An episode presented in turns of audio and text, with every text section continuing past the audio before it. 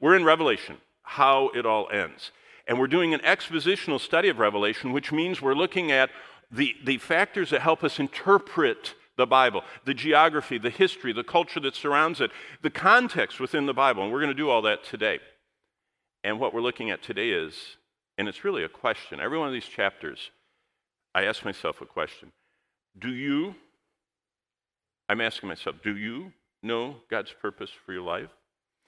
And so that takes me to Acts 17. So you guys get your Bibles? Look at Acts 17 with me because I want to show you how the Apostle Paul shared the gospel. And when Paul shared the gospel in Acts 17, he's sharing it with pagan, unchurched, philosophical, genius people that lived in Athens and, and lived around the Parthenon and lived around the Acropolis and lived around the Agora and the Roman Forum and all the stuff that, that's in Athens to this day. It's still kind of like the cradle of Western civilization, and you all know that. So, how do you share the gospel with those kind of people that are really smart, they live around all those carved statues, and they don't believe in your God. In fact, they don't even know him or care. So, how do you address them? See, that's what Acts 17 is so beautiful.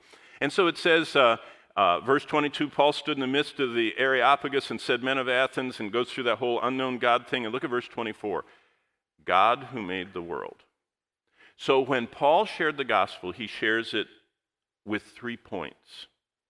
He starts telling people that believed in evolutionary thought. Evolution did not start with Darwin, it actually is underlying all the ancient Greek thought. They believed that everything kind of spontaneously came from something, and they didn't believe in a creator. So there's nothing new under the sun, Solomon said in Ecclesiastes, and it's true. So Paul just flat out confronts him with the creator, and that's what he starts. See, the God who made the world and everything in it. Then he goes to verse 27 and look in the middle. He talks about the Savior Redeemer. Verse 27 so that they should seek the Lord in the hope that they might grope for him and find him. And he's not far from every one of us. He says, All of you need to reach out and, and, and seek, grope, look for your Savior. You need a Savior.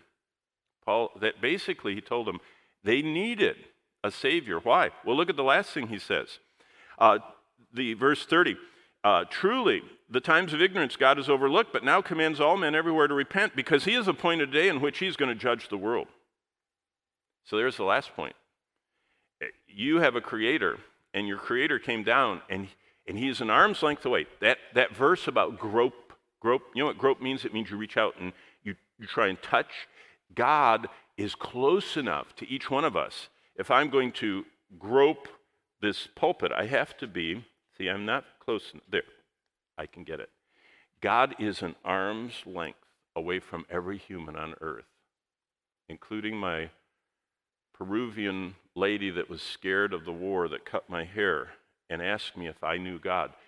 God was that close to her, and he was knocking. And she said, I ask him to help me know him, to send me someone. And it's, it's wonderful when the person says, and he sent me you. And I thought, wow, she connected the dots and she's reaching out for the Lord. But if they don't reach out, he's going to be the judge. So look how this affects our purpose. Did you know, first of all, those three points Paul uses is the outline of the whole Bible. The first two chapters of the Bible introduces the Creator. As soon as humanity falls into sin in the third chapter of the Bible, he starts revealing himself not just as the creator, but the creator that's walking around trying to rescue them. Remember, where art thou? God said to Adam and Eve in the garden. That's the Savior, the Redeemer. And that's what all the Bible is about until you get to Revelation 5. It's about Jesus coming to seek and to save the lost, and that He is the Savior. So the Creator is real, you know, just two chapters. But boy, that Savior Redeemer is the massive part of the Bible. But in Revelation 5, it switches to the judge. And that's starting in chapter 6 to the end. So that's basically the outline of the Bible. But if we know who the Creator is, that means we were designed by Him. See, this, this is the ultimate series of answers to the questions that people have all over this world. Everyone's asking, How did I get here? Why am I here? Where am I going? Those are called the, the fundamental, basic questions, no matter what culture you're from, whether you live up in the steppes of Mongolia or whether you're in the Amazon basin. You wonder how you got here more than, yeah, that's my tribe and my parents, but I'm talking about how did my existence begin? And why am I even here, especially if you live somewhere where, where life is very cheap, you know, and, and people around you are dying and starving and everything or being blown up? You wonder, why am I even here? And then everybody really wonders where they're going. And so the Bible says we were designed by Him, that's our Creator. Those who reach out to the Savior are bought by Him and the judge means we're answerable to him. So that answers the question my origin, how did I get here, my purpose, why am I here, and my destiny. So that goes back to why we're even in this class. We're in this class to study Revelation. Revelation is asking us a question Do you know your purpose? Do you know your purpose while you're here? And that's what we're looking at because the book of Revelation was written to a specific targeted group of people that extends to us this day because we're part of them. Uh, if you're a Christian, you're part of the church, the church of Jesus Christ that he bought. And so when Revelation says, He that has an ear, let him hear what the Spirit says to the churches, that's the local gatherings of the body of Christ. So the book of Revelation is the most directly written to us book in the Bible. All the other ones were written to the people of Galatia or the people that were living in Pontus, Cappadocia, and Bithynia, you know, Peter's audience. But Revelation was written to those in the churches. That's all of us, anywhere, always. And it tells us Jesus is looking for something. Now, this is very important for your quiz. Uh, for your quiz, which will be the first thing Thursday morning. What day is today? This is Wednesday, so tomorrow morning. So um, the, I don't know how you do quizzes here. I sent it off, and they're going to do it, get it to you. I think it comes on your computer, I don't know. But this is very important. This is the outline of the book of Revelation. So basically, and I've shown it to you in an animated way, and I've shown it to you in a chart way. But just in your mind, think about the fact that the first three chapters are all about Christ's church on earth. Jesus is visiting the church, he's walking around the church. The first three chapters, the church is on earth. Okay? Then all of a sudden, there's this dramatic shift in everything. And we go from these churches struggling with sin and everything else, all of a sudden we see this, this rainbow encircled throne that looks like a, uh, one of those fair exhibits where they have the, the electric you know, sparks coming out of the ball. You know, that's what the throne looks like. There's lightning proceeding out of the throne and rumbles of thunder, and there's fire pillars going, seven of them burning like giant torches in front of this throne. And then we see the, you know, the majesty on high. So things have changed. And that's the second part. Revelation 4 and 5 shows the church in heaven. And they're actually getting down on their faces and bowing down. I shouldn't say they, we. Because when you get to chapter 4 and 5, you're looking at the future. How do we know that? Because Jesus said it in verse 19 of chapter 1. He said, I'm going to show you the things which will come in the future. So we're actually seeing ourselves in the future. You want to know what you're going to be doing in heaven? One of the clear things we're going to be doing is bowing in wonder in front of our Creator and Redeemer and Judge and worshiping Him. So that's the second part. Then all of a sudden, the, the anvil, boom, hits the tribulation events. That's the biggest part of the book, 6 to 18. Now you notice in the second event, there's a little bit. Did you notice it says Revelation 4 and 5 under Christ Church in heaven? And then it says 19, 1 to 10. All of a sudden, the church shows up again in chapter 19, getting dressed and ready to go on a trip to Jerusalem. Jesus, in chapter 19, gets everybody at the banquet and gets them all ready, and it's the only time heaven is emptied. How do we know that? Because Jesus said it in Matthew he says, When the Son of Man comes and all the holy angels with him, it's the only time he empties heaven. That's his second coming. And he brings all the angels with him and all the saints. Jude saw this, remember, quoting Enoch Behold, the Lord cometh with ten thousands of his saints in the book of Jude, quoting Enoch. So we see the church twice, 4 and 5 and 19, 1 to 10. But at the end of the tribulation, a fourth event starts. That's Christ's second coming. That's the second half of chapter 19. And then we have the earthly millennial rule. Now, everybody, I want to show you something. If, if you are from, like I met someone that told me they were from uh, Holland, Michigan. I thought, wow, you need to mark this in your Bible because that's kind of like the uh, Christian Reformed Church capital of the world. And one thing that, uh, that one half of all Christianity believes is there's not a millennium. They're sure of that. Isn't that interesting? Let me show you something, what it says in chapter 20. And it says uh, in verse 2 And he laid hold of the dragon, that serpent of old, the devil and Satan, and they bound him for. Does anybody have your Bible open? What is the, the last three words of verse 2? Read it out loud. Anybody have verse 2 of Revelation 20? Does anybody have a Bible in the room? There we go. Good. Now, don't forget what you just saw. Now, look at verse 3. And they cast him into the bottomless pit and shut him up and set a seal on him that he should not deceive the nations anymore until the. Very good. That's the second time. Thank you. If, if uh, this was a traditional classroom, you know, I would give you the apple. You know how the teachers give the, or the students give the teachers the apple. I'd give you the apple. Thank you. Uh, when the thousand years were finished. But then he must be released for a little while. Then I saw, verse 4, thrones and those that sat on them, uh, and beheaded for the beast. And it says at the end, they lived and reigned with Christ for. Ah, it's the third time. It's, we've found it for the third time.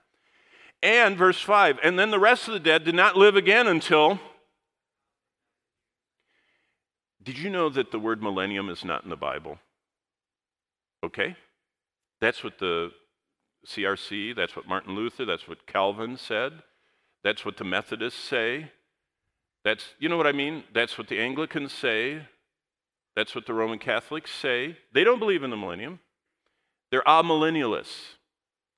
Uh, Word of Life, by the way, is called a dispensationalist school. You all know that, right? Because you know the doctrinal statement and everything and had to sign that you agreed with it or something. You know what I mean when you came here. What's the difference between the covenant Holland, Michigan covenant theologians, the, the Reformed Church of America, and Word of Life. What is the principal difference theologically? One group does not believe there's a future 1,000 year. And we're only on the fourth time. By the way, it's more than four, it's six times in this chapter. It says a thousand years, a thousand years, a thousand years. Okay. The difference is the covenant theologian people do not believe there's a future for Israel. The dispensational people that read the Bible just believe that a thousand years means a thousand years. And did you know 28% of the Old Testament talks about what Israel's going to be doing during this period that's in, by the way, if I ask you, when, or I mean, where do you find the millennium in the Bible? Look on the screen and tell me what chapter and verses it would be. Everybody read aloud what's inside the parenthesis on point number five. Chapter, verses. So if you're ever talking to someone and they say, Do you go to that school that believes in that millennium stuff? Did you know that word's not in the Bible? You go, Oh, I, I know it's not in the Bible. I've read the Bible a lot of times. I know it's not in the Bible.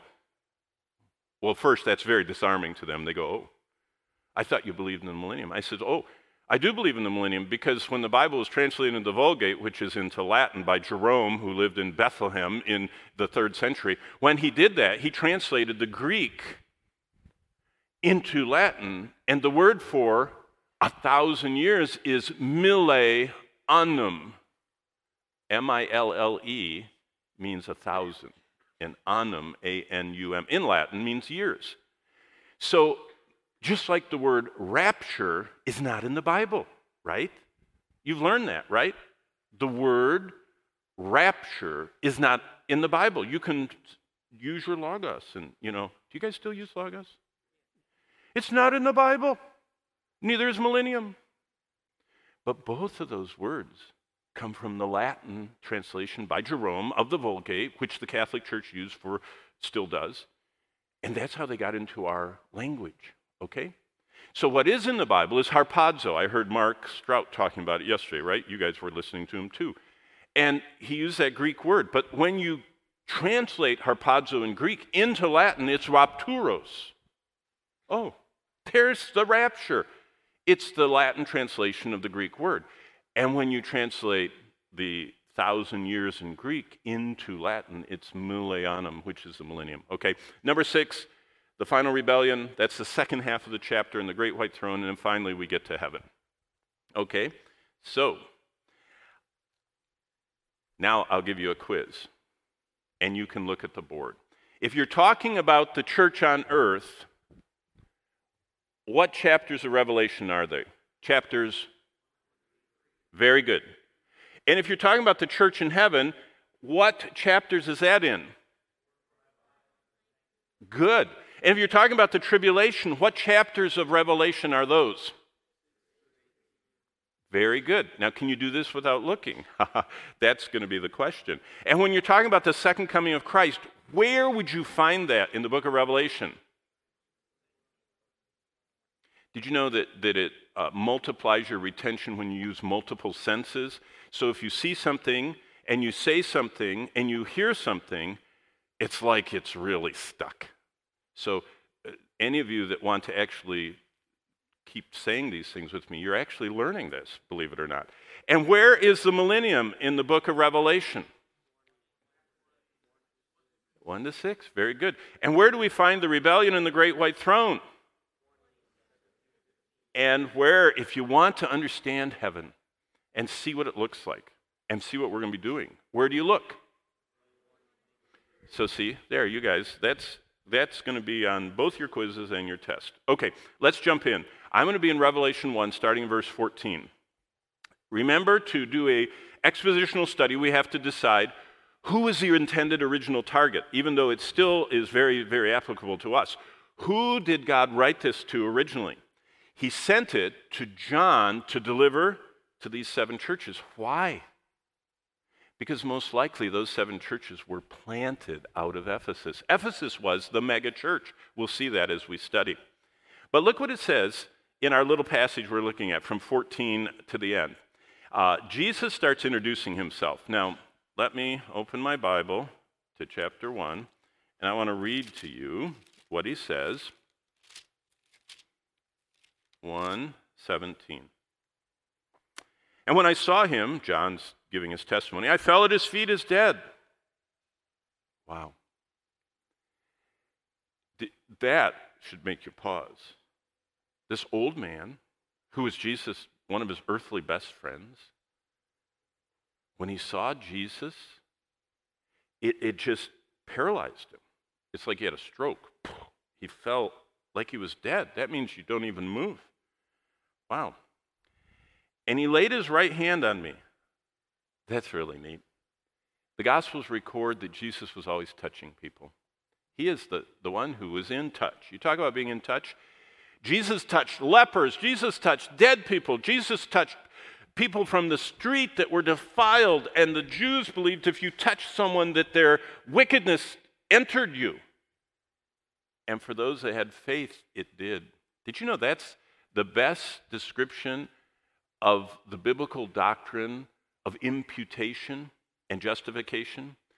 Jesus imputes to us his righteousness, but he justifies us because when he touches us, he absorbs our sin and takes the punishment that our sin deserved and the record that we even sinned. But I'm not teaching through the Pauline doctrines of salvation, so I will just stop right there and you can study justification on yourself. But he touches people as a picture that he takes their sins and their sorrows, as the hymn writer says, and he makes them his very own. God punished Jesus on the cross like he committed every one of my sins. And the instant that my sins were laid on Christ, God doesn't have a record anymore that I did them. That's why God calls us today, sitting in this auditorium. If the Lord was writing a letter today to you, he would say, To the saints that are gathered in the J, is this JWC? You guys use initials for everything. Is this called JWC? To the saints gathered in the JWC. What are you called in God's estimation? Saints. How does God look at every one of you sitting in these chairs right now? If He was to describe you with one word, His word is, you're a saint. You guys feel like saints? Colby, do you feel like a saint? Does God think you're a saint? No, none of this.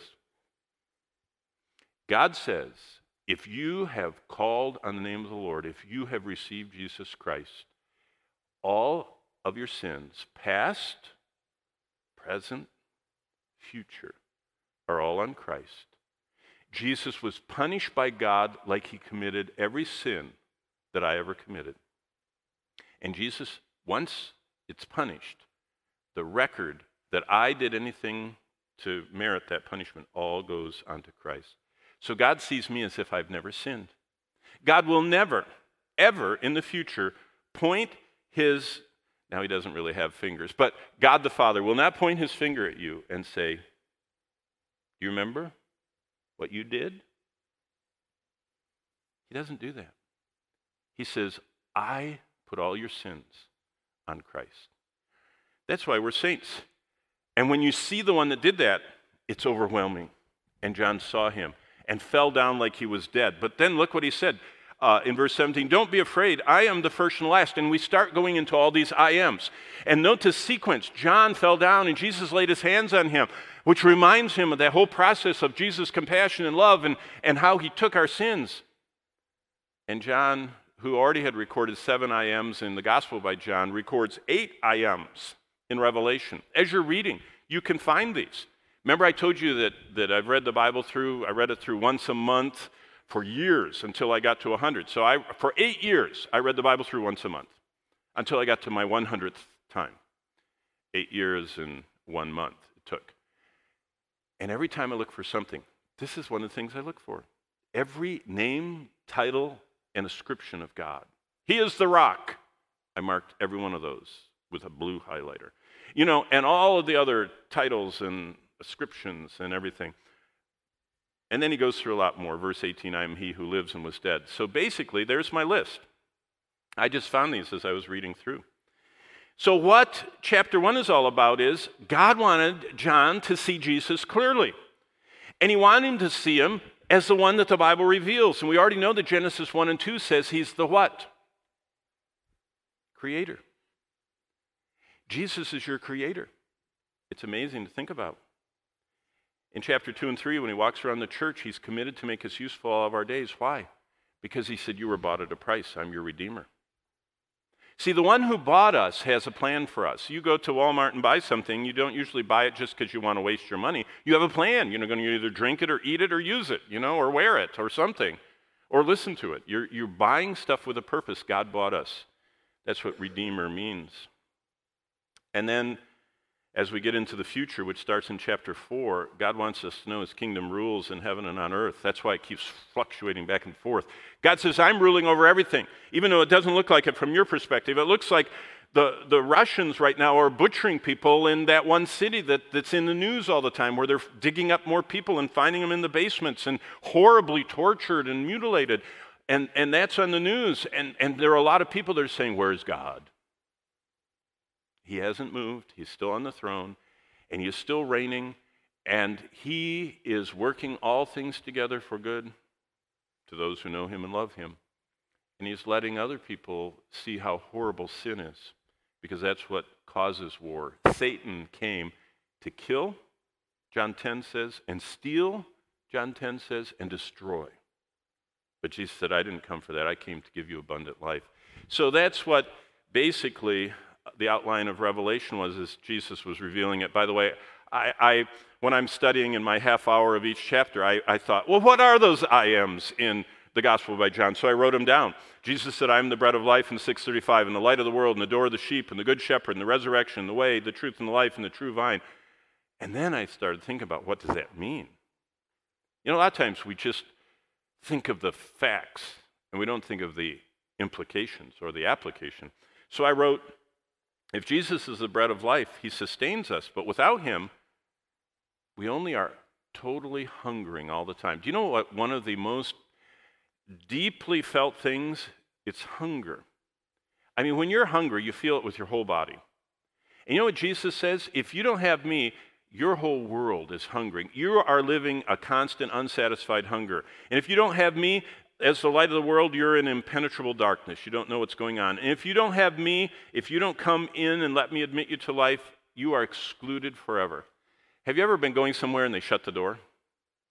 Like, you know, going to visit someone in their room and they shut it or whatever, or, or everyone got in the car and shut the door and drove away and left you outside. That's being excluded. Jesus said, apart from me is hopeless exclusion. I'm the good shepherd. You don't follow me and let me care for you. You'll be wandering for life. Do you understand? So I just wrote down all the implications of these. By the way, here's another thing quiz time.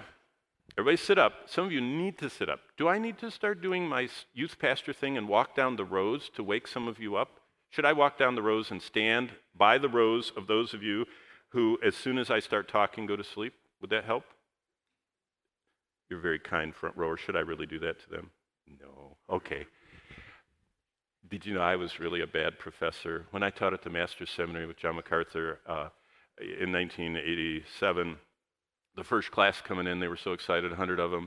Men moved to Los Angeles to become pastors and be like John MacArthur. You know, they all were so excited. They were in the seminary and I was teaching.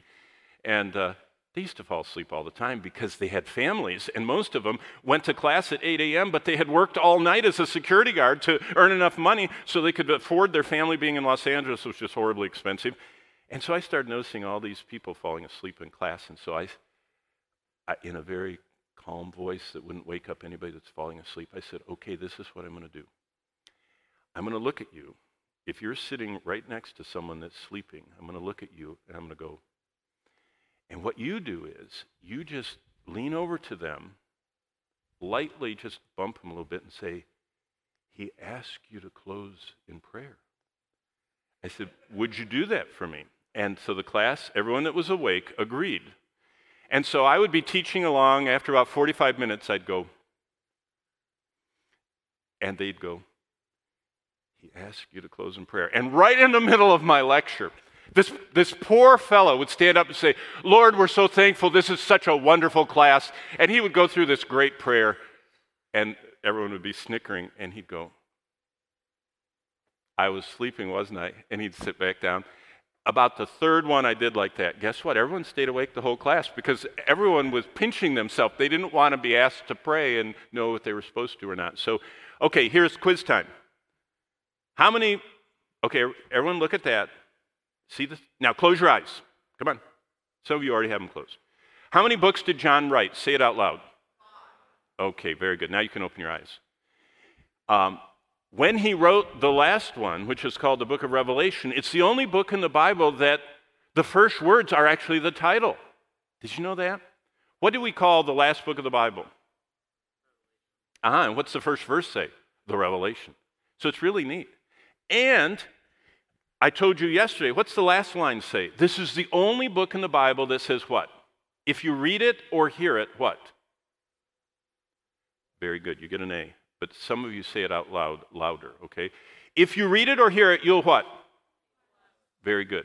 So see, now you've seen it, you've heard it, and you've said it, so you should remember it. Okay.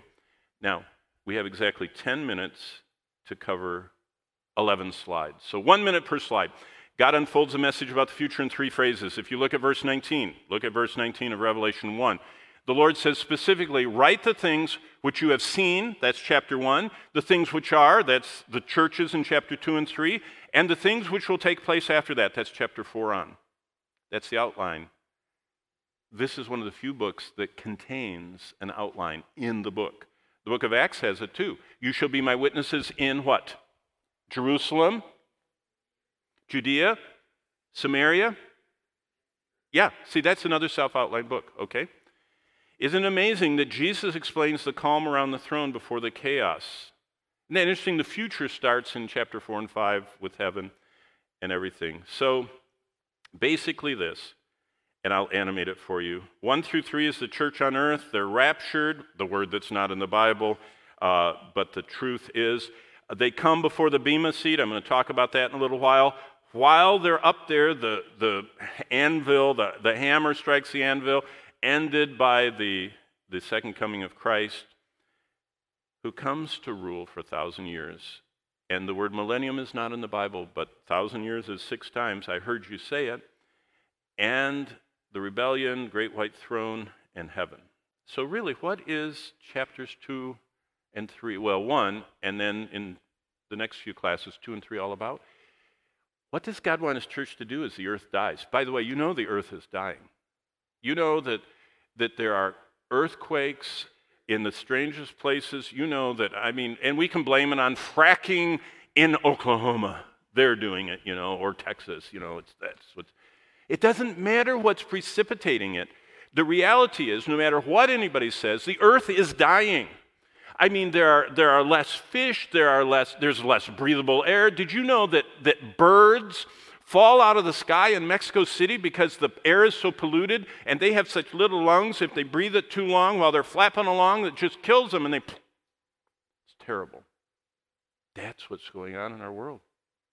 So, what are we supposed to do? Save the birds? Is that what God, there's nothing wrong with taking care of your animals. But what what was the mandate that our Redeemer gave us as his church? See, that's, that's what we're looking at. Well, one thing is, if you belong to Jesus, he wants you to know two things. Everything, it's very simple with Jesus. And it's just like parenting children. I, I parented eight children. And the kids always knew that everything was either pleasing to dad or not pleasing to dad. I didn't have middle ground.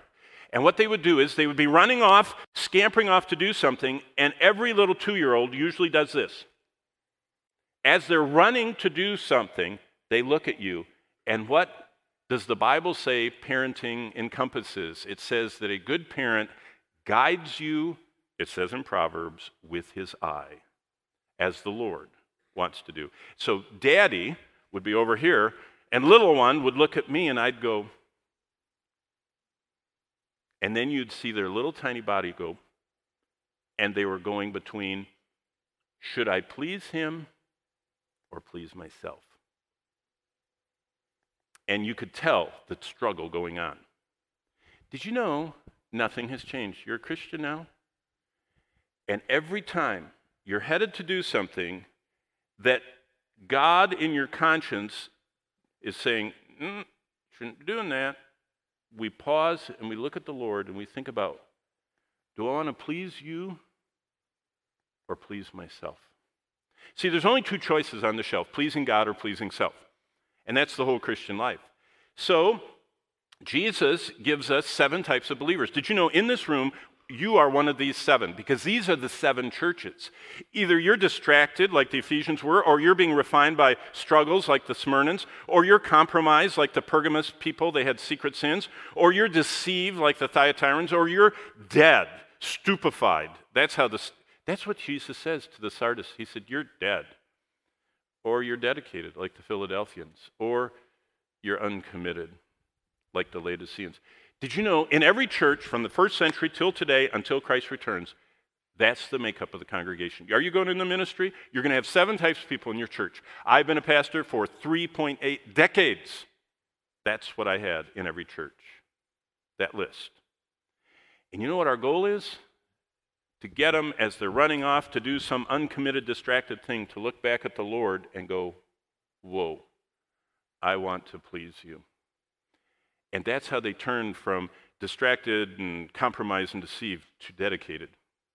And that's what the Lord wants. Okay, next, we're called to reflect Christ's light in the world. Look, look at verse 20. Look what it says. The mystery of the seven stars you saw in my right hand and the seven golden lampstands. The seven stars are the, the angelos, the messengers, the, actually, they're the pastor elders of the seven churches. And the seven lampstands, which you saw, are the churches. So, what, What's our purpose as a church? To be a lamp in an ever darkening world. Well, what's our problem? Well, the book of Revelation tells us the seven greatest problems every believer is going to have in the last days. And what are they? Well, we could be like Ephesus. We could be coasting and not pursuing Christ. Or we could be like Smyrna, we could be fearing our persecution. Or we could be like Pergamos, desensitized by sin. Or by, like Thyatira, enslaved. Or like Sardis, acting like a lost person. Or like Philadelphia. Remember, he said, You're of little strength, but go through that open door. When I sat there, that Peruvian hair cutter, I had a choice. Did you know all the other people in the barber chairs were listening to me? They all stopped talking when she said, You know God? It got quiet. And I could have said, uh, Taper block around the ears, please, you know, and not walk through the open door. Or we could be like Laodicea, distracted. Well, just before we go, I have two minutes and 30 seconds. Let me just tell you one quick story. I got an email, I think it was maybe a year ago, and this person said, You don't know me, I live in London. Uh, they said, um, I'm probably your age because I've seen you.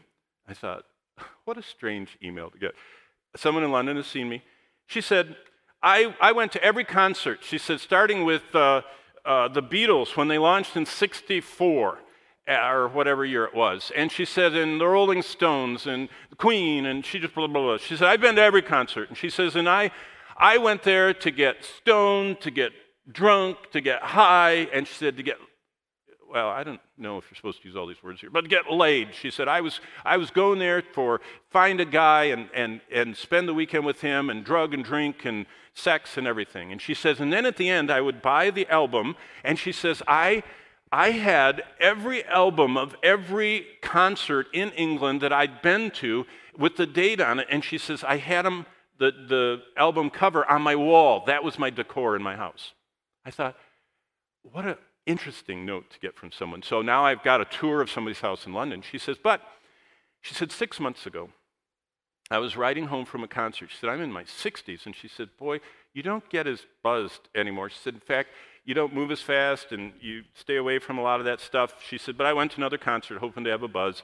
And she said, And I was on my way home riding the subway to my apartment. And she said, I started thinking, you know what? You're old and you're sick and you're hopeless. And so she said, I typed into Google, into Google hope. Just the word hope. And she said, all of a sudden, she said, I turned it and I put in my earbuds, and she said, she said, You were talking. She said, You were talking to a, a musical concert group. And she said, It was really short. She said, It was just a few minutes. And I thought, I'm going to watch this. So she said, I was watching it like this on the tube. And she said, You told all this. And then you said, Bow your head. So she said, I was just sitting. I was really in it. So she said, I bowed my head.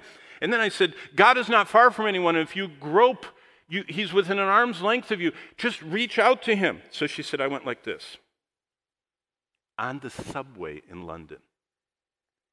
You know what? If I saw someone in a seat in front of me going with their head down, I would have probably moved back, you know, a couple seats, wonder, what are they doing? She said, I reached out to God. She said, You know why I'm writing to you?